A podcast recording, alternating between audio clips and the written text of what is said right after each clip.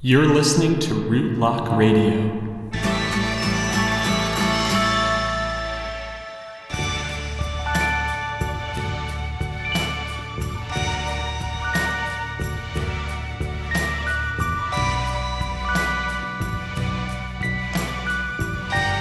Hello and welcome to Rootlock Radio, a podcast for uncloaking, learning, and exploring the tarot cards. My name is Weston and I am your host. I know it's been a long, long time, and I hope that you have been surviving and growing in this intense time in the world. I feel that I owe you an explanation of sorts. Perhaps I don't owe it to you, but I think it would be kind of me to fill you in on what's been going on. In early February of this year, 2021, I announced a mid season break in Rootlock Radio Season 4 and said that I planned to come back in a few weeks' time. Well, clearly that didn't happen. As many of you may know, I had been on a journey to become a therapist during the first few seasons of Rootlock Radio. And now I'm fully licensed and working full time. And I have realized it is becoming harder and harder to devote time to any other kind of work, such as the podcast. It's not a matter of desire as much as a matter of mental energy. In my week to week life, I find the kind of energy it takes to make this podcast is sort of tapped out by the work I do with my clients. If I were to do both, I'd be compromising the quality of my work in one or both places, or I'd be pushing myself towards burnout, or maybe both. In many ways, this pains me because I love doing the podcast and I love connecting with all of you. At the same time, there's something that feels right about it. It is as if making this podcast was a kind of bridge that helped me to get where I am today. And so much of the exploration of life that I did when contemplating and creating these podcast episodes really set me up for the work that I do now. There are many ways to define therapy, and none of them are probably totally accurate. But one way to conceptualize my job as a therapist is that I help people to put a narrative to their life and their experiences and to identify where they have been, where they are now, and where they are going. This may all sound very simple, but without a practice like therapy, most of us do not take the time to slow down and really reflect in this way, especially with another person. Tarot is also a practice that helps us to slow down and reflect and my approach to tarot has always been one of narrative making. So, all this is to say that I now look back on and construct the narrative of my journey as one where Rootlock Radio was an essential step in getting me where I am today. But I realize at the same time, your journey with the podcast is not my journey. And some of you may have been disappointed, sad, or frustrated when I dropped off mid season and did not give an update.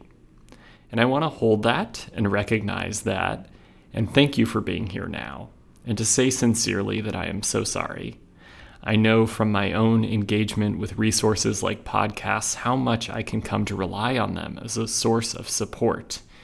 And to have this resource disappear without an explanation could be distressing, even. For some people, this could in some way replay other losses or other painful or upsetting experiences in their lives. If that's you, you're not being dramatic.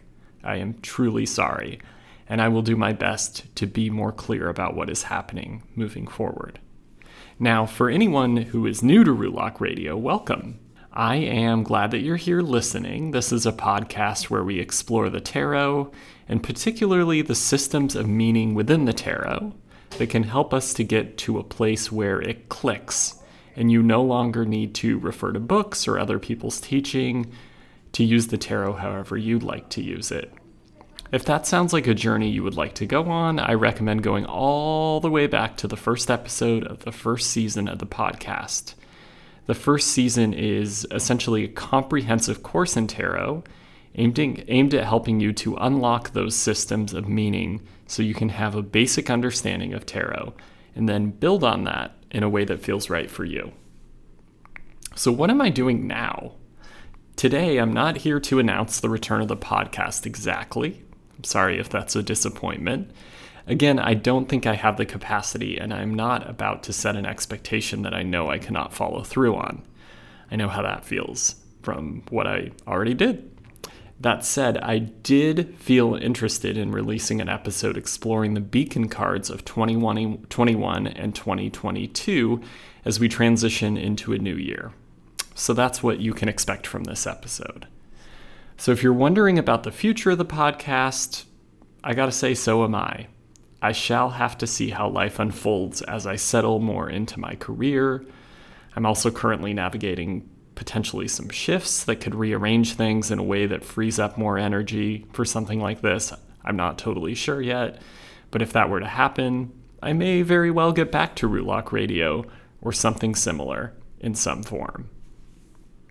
But for now, I have one episode for you, and in this episode, we will look back at 2021 and how the energy of the Hierophant showed up and look ahead to 2022 and forecast how the energy of the lovers may emerge. So, thank you so much for listening, and I hope you enjoy this episode of Rootlock Radio.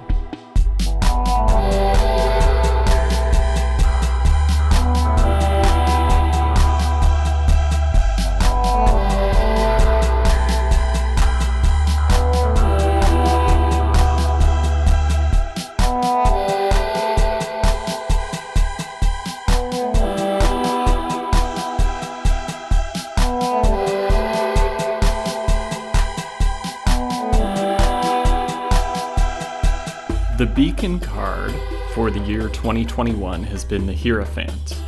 We know this because you can identify the beacon card of a year by reducing its number. 2 plus 0 plus 2 plus 1 equals 5, and the Hierophant is the fifth card in the Major Arcana journey.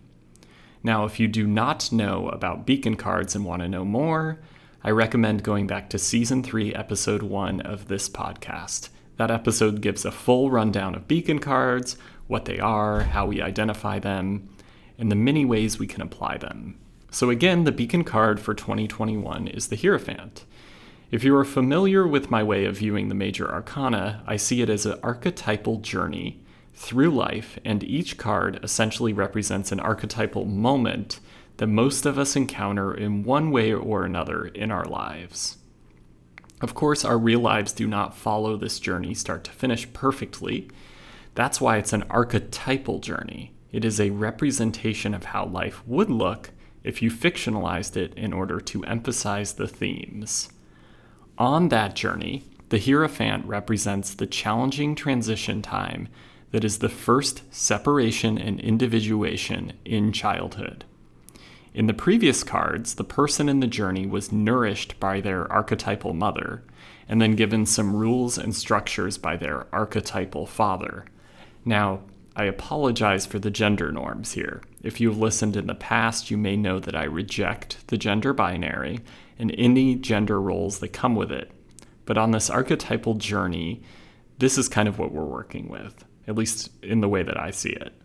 We do not need to subscribe to these ideas, but we can extract the archetypal experience or symbolic energy from any card that embodies these norms. So, for example, the archetypal father which is the emperor, embodies rules, structure, boundaries, and authority that is interpersonal, like an authority figure in your life, like a father. This as compared to an authority figure that is collective, which is more where the Hierophant lies. So the Hierophant represents the experience of beginning to step away from those archetypal parents for many people, this means going to school for the first time or attending some kind of religious place of learning. The common theme between these two experiences are institutions and indoctrination. So far in this journey, the archetypal journeyer has only really been exposed to their family of origin. They are now stepping out into the world and being shaped by the society they are in. They are being indoctrinated by the social norms and expectations that the social group that they're a part of subscribes to. And this can really vary depending on what that group is. So, for example, if your caregivers are queer atheists, you're going to be absorbing very different ideas and values than if your parents are heterosexual evangelical Christians. And those ideas will likely be communicated to you by whatever social group your parents or caregivers are aligned with. Regardless, there is a loss of innocence here, particularly in the case where the institutional figures have an agenda for you. Children are pretty likely to be curious and accepting of others, no matter who they are, but the adults can teach them to think that the other about the others in a certain way.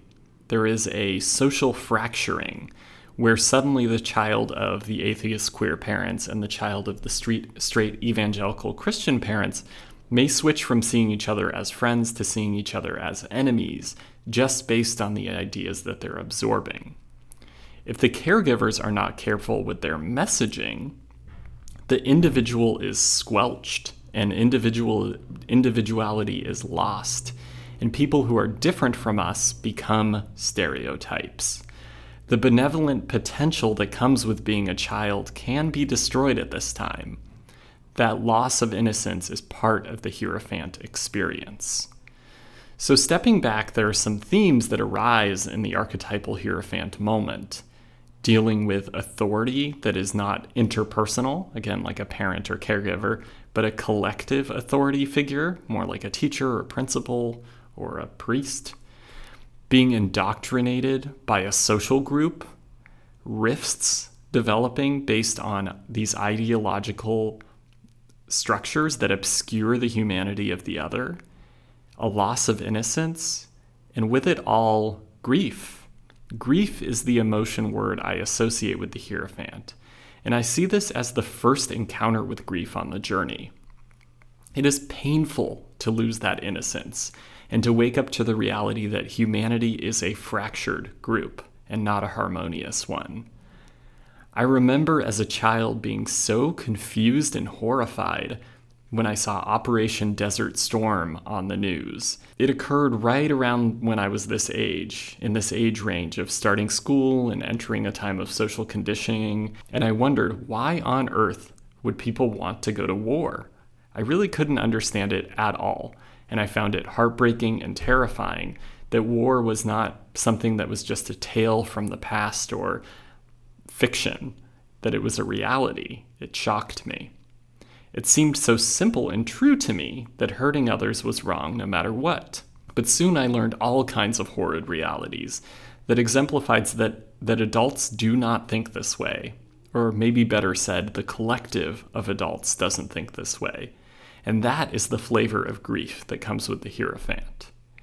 And to first, further solidify this, you can look at the five cards in the Minor Arcana all of which take on a particular tone of the Hierophant energy. There is a lot of grief present in those minor fives, too. The most obvious is the Five of Cups, which I see as actually encouraging us to be with our grief and to make space for the grief process before continuing on the journey. And this is because the water energy of the cups is the energy that's most able to be with a tough emotion like, like grief. And so, though many of us see this card as being painful, and it is, it also models for us how to handle something like grief. The other minor fives uh, also show us the more destructive side of what can happen when we deny or defend against that grief. So, what happens when we don't make that space for it? With the Five of Wands, we see a kind of entangling energy that comes from people working together, but at cross purposes they're all driven by their own egos. And when we are primarily self serving in what appears to be a collaborative environment, the result can be frustrating or even painful. On the Five of Pentacles, we encounter a time of destitution and the knowledge that we cannot count on our most basic needs being met, even in a society that has plenty for everyone. And in the Five of Swords, we see a power grab at the expense of connection and the wellness of others.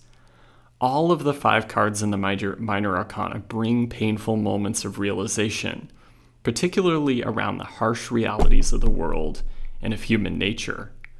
Over the fives, across the fives, we see that they kind of knit together to show us that in response to the discomfort of grief, oftentimes people can be selfish, greedy, and power hungry, and that this comes at the expense of harmony and the well being of the collective.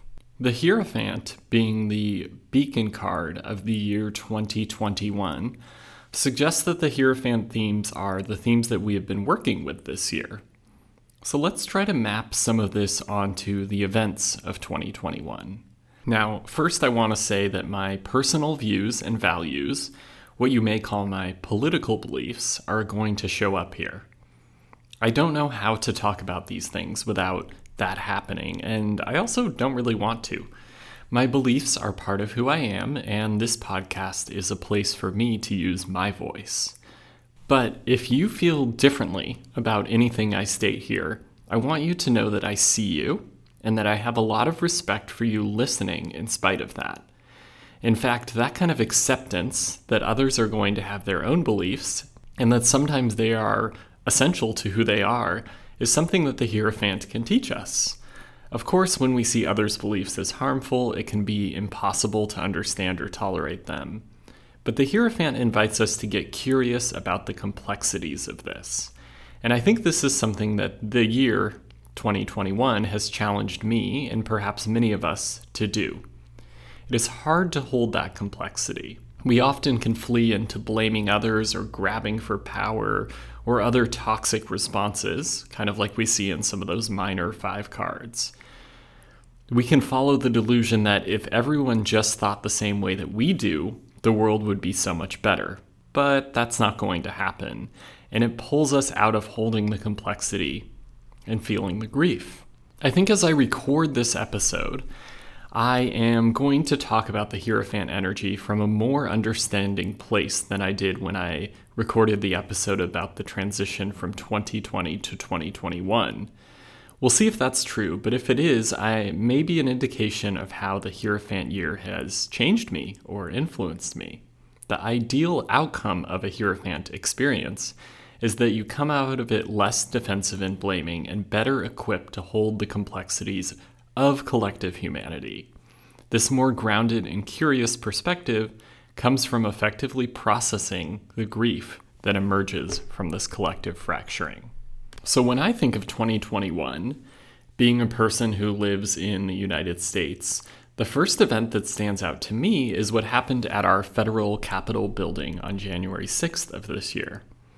I don't need to recount that event, but we see a collective authority figure indoctrination of beliefs, ideological rifts, and then the power grab and greed that can come from an unwillingness or inability to hold the complex grief of the moment. To me, this event seems to be the scary climax of a tension that has been building for years and years in the US. In no way has that tension been dispelled by the event. Instead, I think that event really woke us up in a new way to the depth of the rift in American ideology. The same rift has been in the American psyche for as long as America has existed. It drove the Civil War, and though it has since evolved, it has never gone away. January 6th shows us that and helped us to see that there may be no real safe or easy way out of this. So here we are seeing those Hierophant themes the ideological rift, seeing those on the other side of that rift as the enemy, and also the huge amount of pain and grief that we all may feel in this loss of innocence. And just as we see in the five cards, unless we are able to sit with and feel that grief, we may respond by becoming more greedy or power hungry or selfish. And to be honest, this makes sense. If the world doesn't feel safe, then we're going to grab all the resources and power we can so that we'll be the ones that survive. The problem with this fear based response is that it just perpetuates the issue, deepens it, rather than taking a step towards resolving it. And I think so many of us came away from that day saying, okay, we are getting a new president, but the problem isn't going anywhere. Now, we have a new president and it couldn't be more clear that this didn't fix the issue. A change in leadership cannot erase or mend the fractures that have always existed in a sprawling system. There's no easy or quick fix, and many of the pressing issues that were ignored in the previous administration are still being ignored. Bills get proposed, altered, and passed, but many of the fundamental issues remain unchanged. So perhaps another Hierophant theme is losing the illusion that changing figureheads will change the system. Because a Hierophant is a figurehead of an institution or an ideology, but it is not the ideology or the institution itself. Now, don't get me wrong, there are many ways that this current president is different from the last, and still, at the same time, the fundamental flaws in the system remain. Perhaps the Emperor year of 2020 included more of a fantasy that having a different authority figure would make everything different. And the Hierophant shows us that these figures really are just symbolic in many ways. Swapping one with the other is in many ways a symbolic gesture. Ouch. That's painful and illusion shattering, and there's the grief. Other events of the year also highlight similar Hierophant themes and lessons. I think this is the year when many of us realize that the pandemic is not going to be easily solved either. Sure, we have vaccines, but what if ideological rifts, there's a Hierophant theme, mean that a large portion of the population will refuse to take them? And what if the greater imbalance in the distribution of wealth and resources across the globe mean large portions of the Earth's population don't have access to the vaccines. The virus does not honor the arbitrary boundaries we have created between nations. Those borders mean so much to us and have such an impact on our life experiences, but to a virus, they mean nothing. And the tactics we employed, like shutting borders and halting travel, exemplify this. These tactics are yet to stop the virus or a new variant from crossing borders, and the longer we deny access to vaccines to great swaths of the world's population, the longer we will have variants that render the vaccines ineffective. So, the debates around vaccination within a country like the US, which were pretty heated early in the year, are looking less and less relevant if we continue to wrestle with a global crisis. Illusions are shattered, and we feel grief. The number five is awkward in many ways. In shape form, the hexagon is as if a square has grown an extra corner and lost its structural integrity. There can be something like a partial collapse in a Hierophant time. It's not the total collapse of something like the tower, but a partial collapse that reveals the ongoing issue with the structure. The ways the structure cannot hold or cannot grow and maintain its integrity at the same time become clear. Now, much of this is pretty dismal, isn't it? You may be wondering what is the healing invitation of the Hierophant if it is leading us to so much pain and grief? Well, the way I think about it, it's not so much the experience itself as what we are taking away from it that determines that. Are you walking away from this year feeling bitter, angry, and driven to point fingers and demonize others? If so, you may be missing your healing Hierophant lesson. Or are you leaving this year feeling the pain and also recognizing that these are very complex issues? And so addressing them is going to require holding that complexity. If so, you may have received that healing invitation. Remember that the Five of Cups is the five card that shows us what to do when we feel this grief. Stay with it, examine it, feel it. Give it the space to show you what it wants you to learn and what it needs from you. The Hierophant is a teacher. When we have a bad teacher, we do our homework to pass the class. When we have a good teacher, we do our homework so that we can take knowledge and skills with us that will change our approach forever.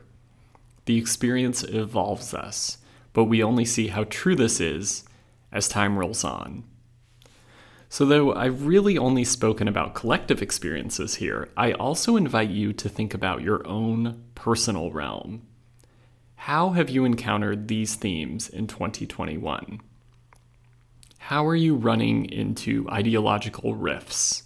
How are you reacting? Are you seeing grief in your life over a loss of innocence? Are you encountering power grabs or power struggles? Are you struggling to understand how to work through some very complex dynamics? Are you witnessing the partial collapse of any systems in your life? I invite you to reflect on and perhaps journal about these questions, or maybe to draw some tarot cards to aid your reflection. See if you can find and hold some extra complexity as we conclude this year. For myself, I have come across some good last minute Hierophant work in the form of a book that I'm reading, and I highly recommend. It's called My Grandmother's Hands Racialized Trauma and the Pathway to Mending Our Hearts and Bodies by Resmaa Menakem. Menakem is a therapist in Minneapolis, and this book is about generational trauma.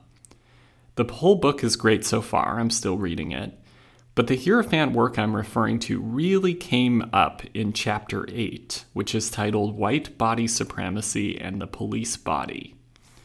In this chapter, the author reframes the rash of police killing black people as often a trauma response meeting centuries of racial conditioning.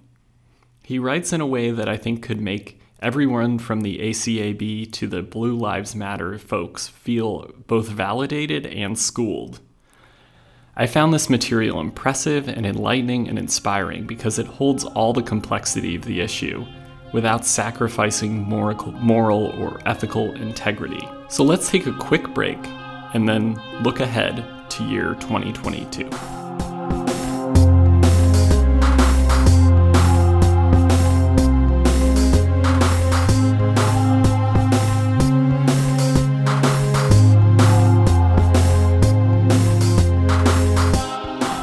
As we turn to looking at this bridge into a new year, I want to give you a quote from another book that I'm currently reading, which is Sister Outsider by Audre Lorde.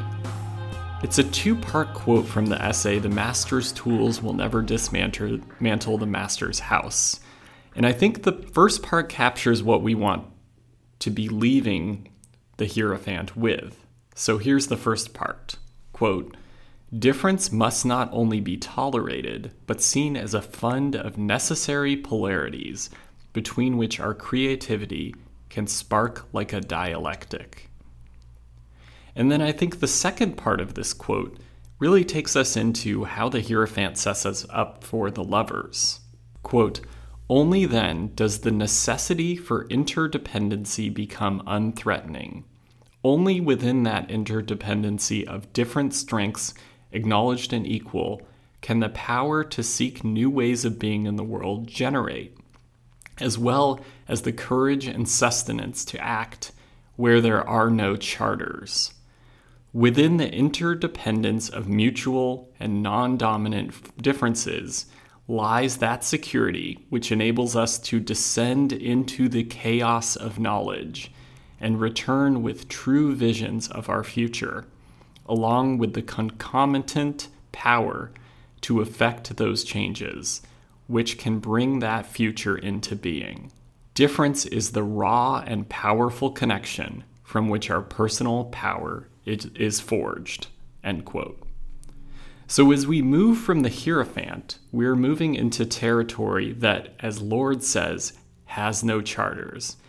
And we will be seeking new ways of being in the world. Really, our ultimate goal in all of this is to forge our personal power, which we will really step into in the chariot year of 2023. But having used this quote as an entry point, let's step back and look at the year ahead. The beacon card for 2022 is the Lovers. So let's talk a bit about this card, its place in the journey, and how it can serve as a beacon as we work our way through this coming year. The image I associate with the lovers is a mirror. Six is a number that has a nice harmony to it three and three. Three is a progressive number, a number of growth and nurturing, a triangle pointing us in the right direction. And so six is a number that kind of proliferates that energy and represents a doubling up of it. We'll get to the minor six cards in a bit, but you can see in those cards that there is a restoration of harmony. In the life journey, I associate the lovers with adolescence. Empress and Emperor are early childhood, Hierophant is the rest of childhood, and then the lovers is the adolescent years. And here are some themes I associate with adolescence rebellion and experimentation, figuring out who you are, separation and individuation in the sense that you are identifying less with your family of origin and more with your peers. And then, along with all of this, is an emotional volatility. This is a big time of change and flux in your sense of yourself and identity, in your body, in your sexuality. It really is a time where, underneath all of the ups and downs, we are figuring out who we are and who we want to be in the world. We are flipping on and off the switches until we find the right combination to take us into adulthood, where we will have more full autonomy. And autonomy is a theme with the lovers, too. This is a time in our lives where we might begin to gain freedoms that were denied to us previously. Our caregivers may start letting us go out unsupervised. We may learn to drive and get a license to do so. So you can see the overall vibe is almost like creating the launch pad that we will jump off of when we enter adulthood. Really, the lovers is the transition from childhood to emerging into adulthood. In considering this, it is important to also recognize that this is a really volatile time. As we move from one major phase of life to another, childhood to adulthood, we are bound to hit turbulence. While this is a time of newfound freedom and rebellion and expression of self, right alongside that is a time of deep insecurity and instability. In adolescence, we may love something one week and hate it the next week. We may try on different identities and then discard them just as quickly. And we have these emotional ups and downs. We experience the highest highs and the lowest lows, sometimes in the course of one day. And while we are defining and refining our sense of self, we are incredibly sensitive to how we are being perceived by others, particularly our peers. We feel that we are under constant scrutiny, and in the less pleasant moments of this experience, we feel like we are under a microscope and may be riddled with insecurities. So, as far as the major arcana journey goes, this is quite a departure from the Hierophant energy. While the Hierophant is restrictive, this is overall pretty expansive. While Hierophant is associated with indoctrination and absorbing ideas from older generations, the Lovers is a time of pushing back against that and looking for freedom in thought and expression. While Hierophant is very much about communities and how they often clash, Lovers is about the individual and can feel more like me against the world than us against them.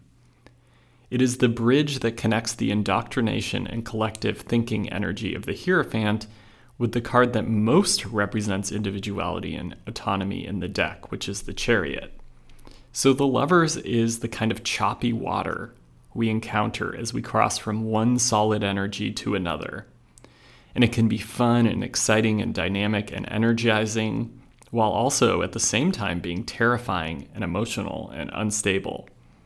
With the lovers, we don't yet have the confidence to truly deeply believe in our identity that we will have in the chariot. So there is always a question mark hanging around.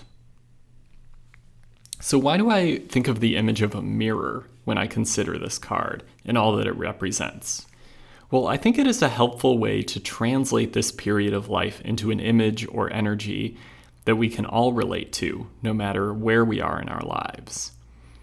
In a lover's time, we are looking out at the surrounding environment in order to better understand ourselves.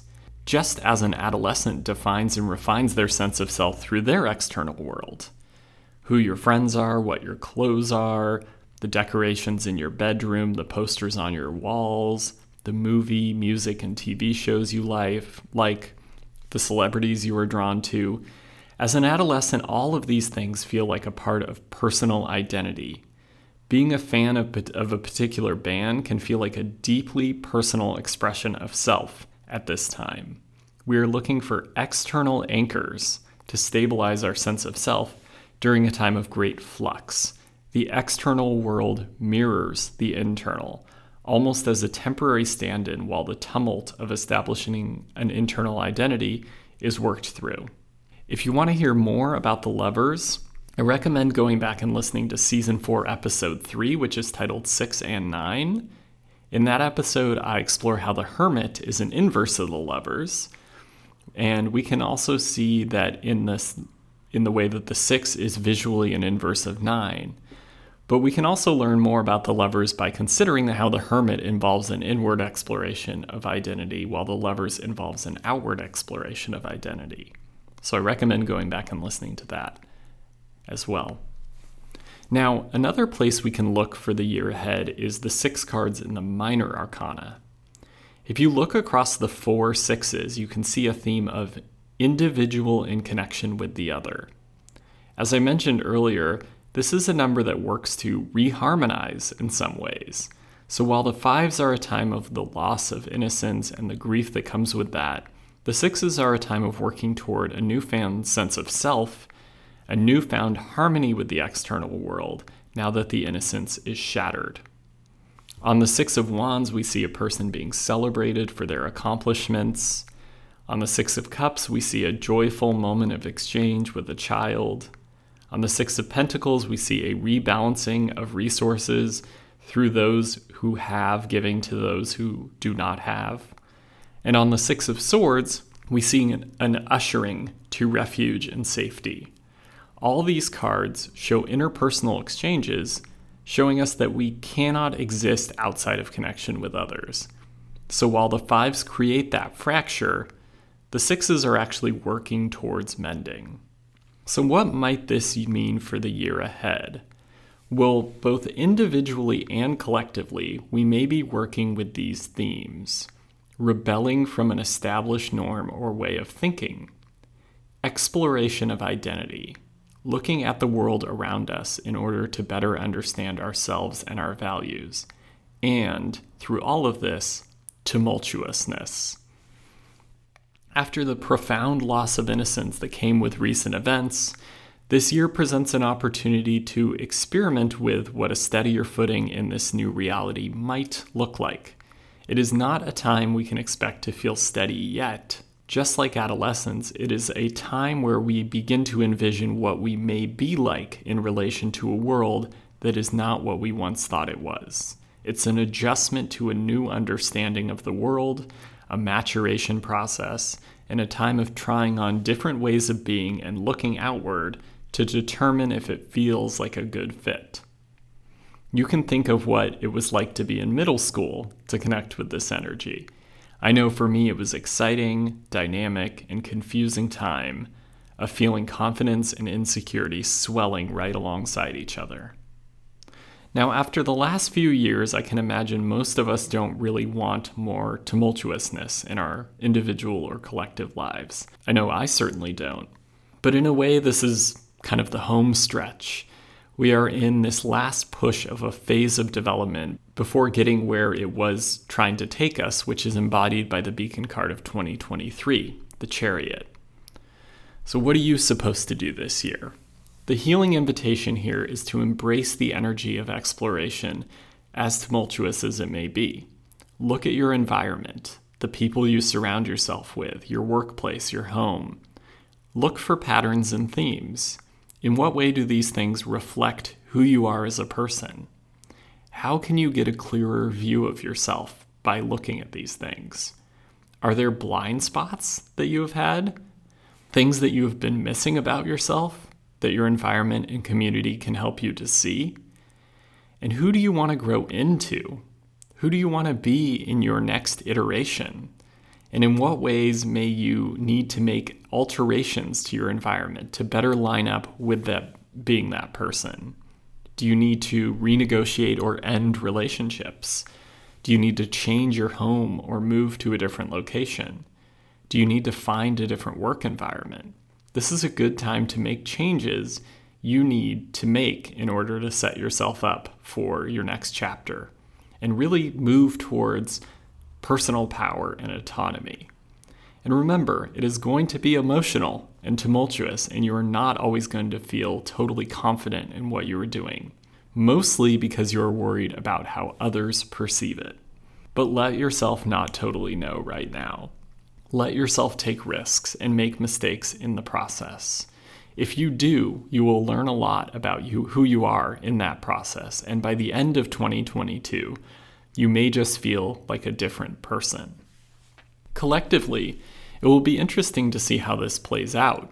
2021 showed me that I find it easier to see these collective themes in retrospect than in any kind of forecasting. But it will be interesting to see how this dynamic and tumultuous adolescent type energy intersects with the ongoing issues we have been dealing with in the world.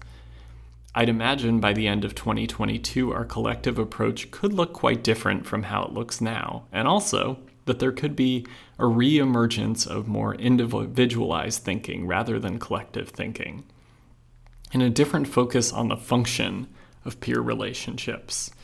We shall see if that is true and what that may look like.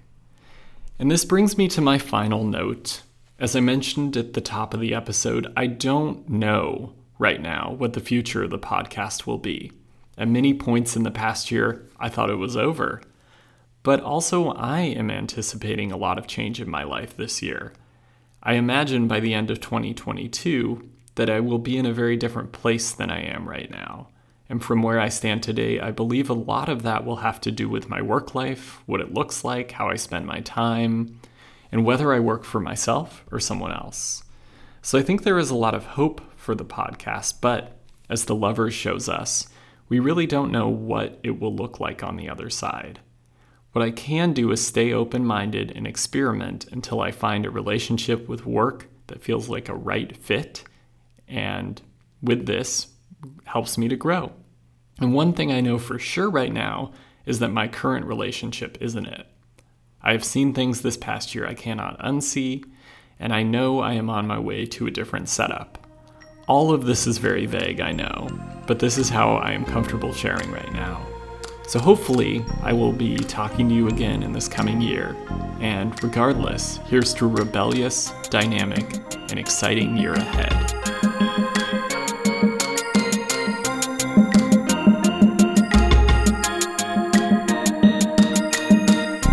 Rootlock Radio is a podcast for uncloaking, learning, and exploring the tarot cards. It is written and produced by me, Weston. Music for the podcast is provided by Shenandoah Davis and Jure. You can find links for both of these incredible artists in the show notes. And if you love Rootlock Radio, don't forget to subscribe, leave a five star rating, and write a kind review. To learn more about me and the tarot goods and services I have to offer, please visit my website, rootlocktarot.com. Thank you so much for listening, and I hope you'll join me next time for Rootlock Radio.